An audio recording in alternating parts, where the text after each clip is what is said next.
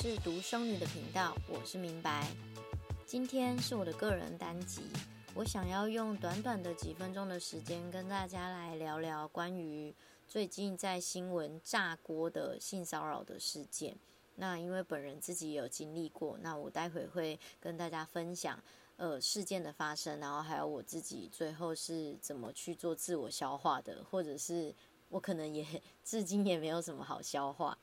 因为发生就是发生了嘛，就是你最后能够怎么样去疗伤或走出来，那个内心的恐惧也是看个人。可是我觉得我当时开这个节目的初衷，就是希望可以留下一些故事，然后带给未来的独生子女这些弟弟妹妹们。可以在如果人生路上有遇到的各种疑难杂症的状况，人生卡关了，可以回到我的这个节目里面去找到你自己人生的解决方案。那当然就是性骚扰的事件，它更是人生当中一个非常重要的课题，因为每一个人不是每一个遇遇到的人都可以在当下的第一时间。去这么勇敢的站出来，那就举最近新闻发生的这个例子好了，就是那个议员被性骚扰，我觉得真的是一个很恐怖的事情呢。而且我觉得那个朱叉叉真的超恶心的，就是用一个很自以为是、义正言辞的方法，然后透过直播做一个嗯道歉秀，我可以这么说吗？就是道歉秀，他根本是。我觉得不，我不觉得他很有诚意耶。他如果很有诚意的话，他他就是在玩玩文字游戏呀，让有一些呃比较没有嗯，我觉得就是脑袋僵化的人才会相信他讲的话。脑袋僵化没有在思考，然后很容易被带风向的人，就会很容易去去。去呃相信他说的这件事情是很有诚意的，因为如果你很认真的、很仔细的在追这件事情，你会看到他根本就是一个道歉秀之外，他后面做的那一些动作根本就是给这个呃受害者二次的伤害。那呃，我觉得有一些人他可以脑筋动得很快。那用在好的地方是对的，可是用在这种地方就真的就是超级低俗恶心。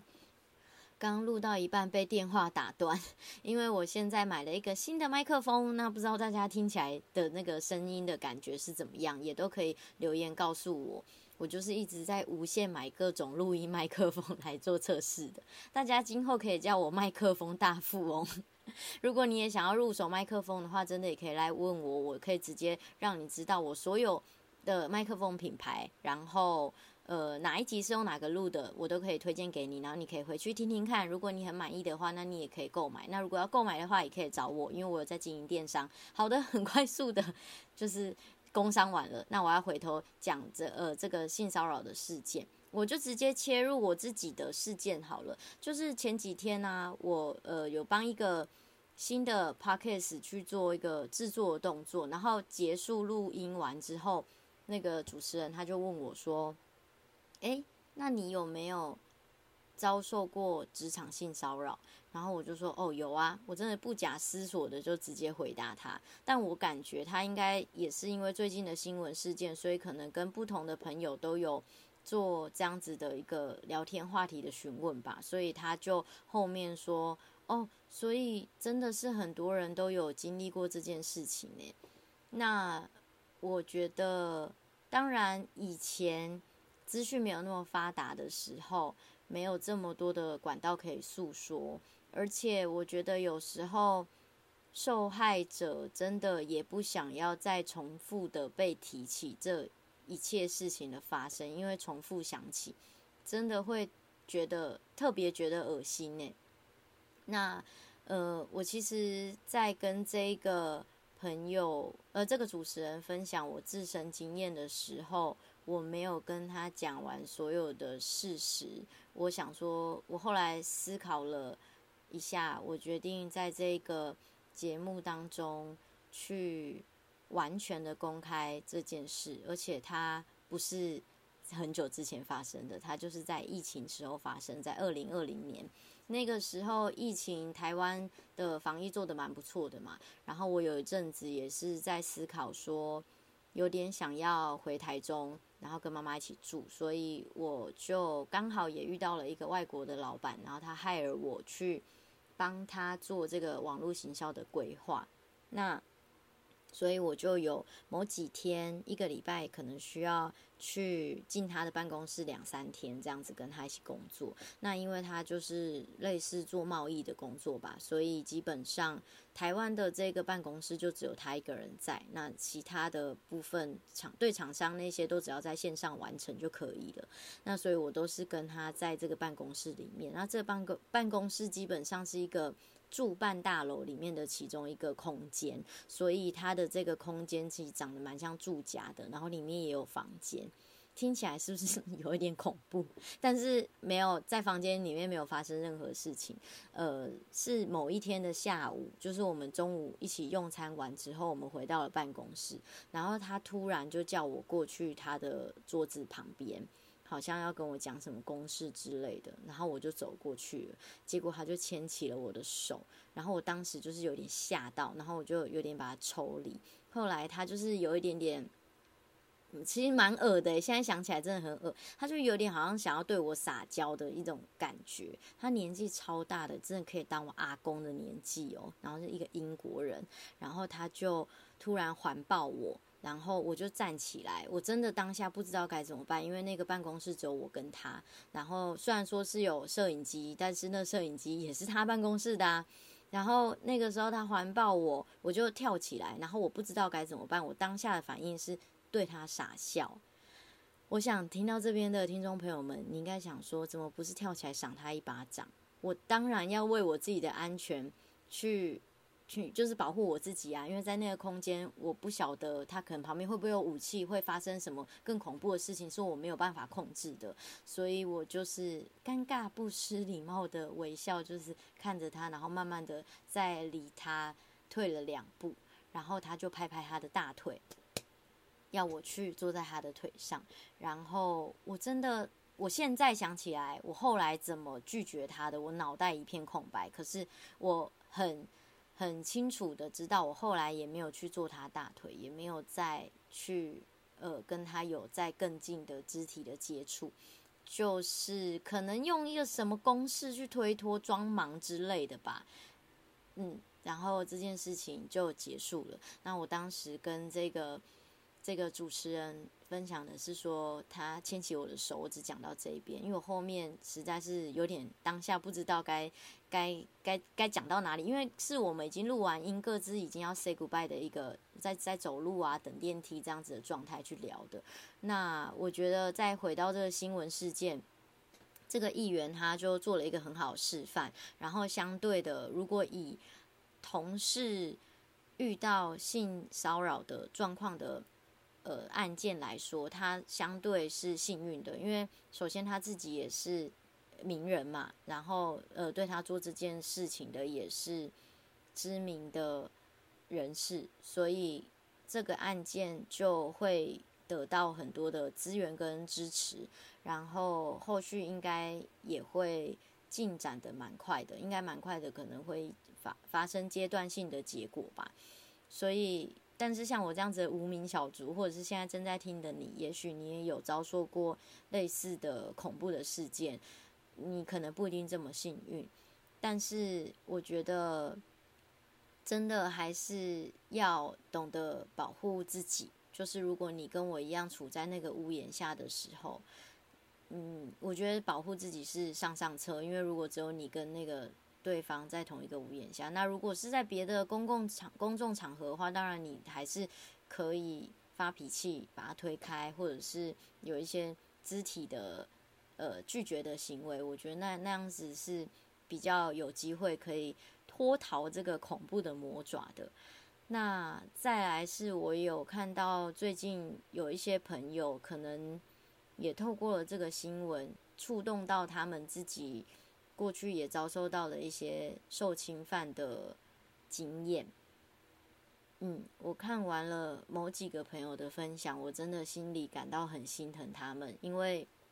甚至还有一个朋友以前是我租租屋的邻居，然后她很漂亮，然后是一个我觉得算是歌手吧，然后她也是呃有在教音乐的一个朋友，他甚至还还保护这一个加害者，就没有直接公布他的名字。然后这个加害者是也是在音乐圈里面的人，我我我感觉就是这世界很奇怪，很颠倒。因为为什么受害者要这么的卑微，这么的辛苦，就是只有自己独自去承受这一些伤害，然后那些加害者可以逍遥法外，然后可以好像过得很问心无愧，甚至就像这个猪猪叉叉一样，就是这个这个道歉秀真的是不必了，因为伤害就是已经造成了，那个是没有办法磨灭的。OK，好，这个是其中一个事件。然后第二个事件呢，是我真的超级非常小的时候，我其实，在另外一个节目《爱情练习生》有分享过。那我自己的节目，我也在这边也可以跟大家分享一下。我自己是已经不避讳讲这件事了啦。可是以前我真的过了好久好久好几年之后，我才慢慢的讲。所以我觉得我自己的心理状态也很奇妙，就是说。这个事情，我们遭遭受到这件事情不是我们的错啊？为什么后面要搞得好像我们要很小心翼翼的去保护这件事，然后要觉得很很羞愧、很丢脸？我我感觉我们的应该是整个教育带给我们的观念吧，就会让我们觉得，哎，好像这是一个很不干净的事情，那也没有必要去跟别人说。可是我现在的我反而会去觉得。这个事情如果越去讲的话，越让有这么多的人在人生当中经历过不同程度的侵犯。那如果假设今天这一些不同类别的侵犯不小心也发生在我身上的时候，我当下应该要怎么样去反应？内心不断的去演练，当真的事情不小心发生的时候，你可以有一个很好的保护机制措施。所以我反而会觉得，那就勇敢讲出来吧。如果我的故事能够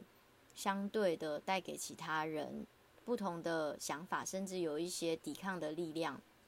我觉得那是好事。好，这个事情呢是发生在我很小时候，有可能是国小二年级、三年级之类的这个年纪。然后我们经常会去外婆家旁边的一间国小，在那边玩游乐器材。然后还有玩沙，那就在某一天的下午，那个学校的操场它不是 PU 跑道，所谓 PU 跑道就是你在跑的时候不会有沙子，然后有一些跑道它是红沙子，那它是红沙子的那种跑道，那我们就在上面盖城堡啊，然后玩游戏呀，然后因为你要用沙子盖城堡，所以你会需要水嘛，然后反正我们几个就是弟弟妹妹跟我在那边玩的时候，玩一玩，有个大哥哥他就来了。然后他就蛮热心的，也帮我们，就是呃，不知道去哪里装了一些水过来。然后我们也想要把城堡盖得再更大一点。然后那个哥哥他就提议说：“那不然我去找水管接过来好了，这样子比较呃，就是可以比较快建好城堡。”然后我就说：“哦，好啊。”然后我也不疑有他，因为我是里面最大的表姐姐姐小姐姐。然后我就跟这个大哥哥去，那这大哥哥呢，当时的他应该是大学吧，我想大学或研究所，然后是某种类型的，那是什么类型的，我在这边就不公开了，因为那个呃之后造成了我很大的一个择偶上面的阴影，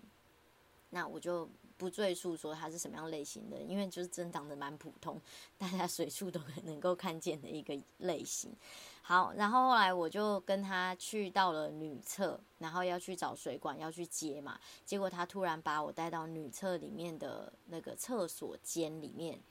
我就被他带进去。然后他就说：“妹妹，我是医生。”然后我就傻傻看着他，我就不疑有他，相信他。然后他说：“我现在要帮你做身体检查。”然后我也跟他点头。然后他就说：“那你现在？”把裤子脱下来，然后我就正要脱的时候，外面突然有人叫他，然后他就，我记得那时候他有紧张，他就说：“你在这边等我，我等一下就回来了，不可以出来哦。”然后我就说：“好。”他就出去了。然后出去的时候，我觉得我在里面是真真的有等他一下，然后我觉得时间好像有点久了，而且外面还有弟弟妹妹跟我在玩嘛，在等我，所以我就跑走了。那这件事情就结束了。听到这里，你是不是觉得超恐怖的？如果我是你女儿的话，然后我是不是也超幸运的？事事实上也没有被怎样。其实我后来想想这件事情啊，好险是发生在我身上，不是发生在我的弟弟妹妹身上，因为我们总是玩在一起嘛。然后每次出去，我就等于是这个小团体里面的头。我觉得如果今天是发生在他们身上，不一定那么幸运能够逃离现场，或者是真的会发生什么恐怖的事情，我们都说不准。那呃，我经过了这件事情之后呢，因为没有真的被伤害，可是那那个恐惧一直埋藏在我心中。还有这个大哥哥的长相，你要说具体他长什么样子，我其实有一点点微模糊。可是等到某一年，我突然。回想起，我就开始在跟朋友聊天的时候，然后盘点我交往过的男朋友，没有一个人长相是长得类似那个大哥哥的，真的就是那个样型的人，我从来都没有交往过，也从来没有兴趣过，然后甚至就完全是无法接受的。我觉得很奇妙，就是呃。再回到这个新闻事件，那个议员他不是就是有说有人就可能抨击他，觉得说，诶，十都过十个月了，你才出来讲这件事情，十个月还不够你疗伤吗？可能有类似这样子的言语啦。那他就说十个月很长吗？十个月其实一点都不长。然后他也是在这整个十个月当中一直在去想这件事情，然后要怎么样去做消化。那再回到我自己，我会觉得。怎么说十个月去衡量这这件事情的稀释呢？我自己都已经过了呃二十年吧，这件事情还是在我的心中啊。这个人的长相，即便不够清楚，也够让我记住一辈子了。呃，我还是非常的庆幸当下我没有受到任何的伤害，然后顺利的就离开了现场。可是如果我真的被侵犯了呢？我可能没有办法，不一定有办法那么健康、那么正面的去跟大家分享这个故事。分享完我的自身经验后，我只是想要借由这一次的新闻事件，然后还有自己的经验，呃，给正在听的你。如果你自己本身也有曾经受过侵犯，或是你身边的朋友有这样子恐怖的经历，都要。嗯，找到一个可以抒发的出口。我知道这可能很难，你也不一定要强迫自己一直不断的去想这个事情，因为我觉得有时候你越是想要解决，你就越会重复的提醒自己曾经受伤害的这件事。如果这方法不适用的话，那你也不要再去想了。可是如果你真的很想要好好的疗愈你自己，甚至呃，你可能经历过这这类型的事情，还影响了你。后续的两性的关系，对感情啊，或者是对于人人跟人之间的不信任，呃，我我觉得那就真的很很有必要的好好的疗伤吧，疗愈自己。我觉得如果你能够找到一个平台、一个方法，或者是一个朋友，有一个抒发的管道，那真的非常的好，会非常的有帮助。你如果不愿意分享的话，也没有关系。可是。这些已经都不重要了，都过去了。现在的你就是全新的你，而且你不会因为这件事情而被打败。你可以很健康的面对你从现在开始的人生。那今天这一集就到这里喽，谢谢大家的收听。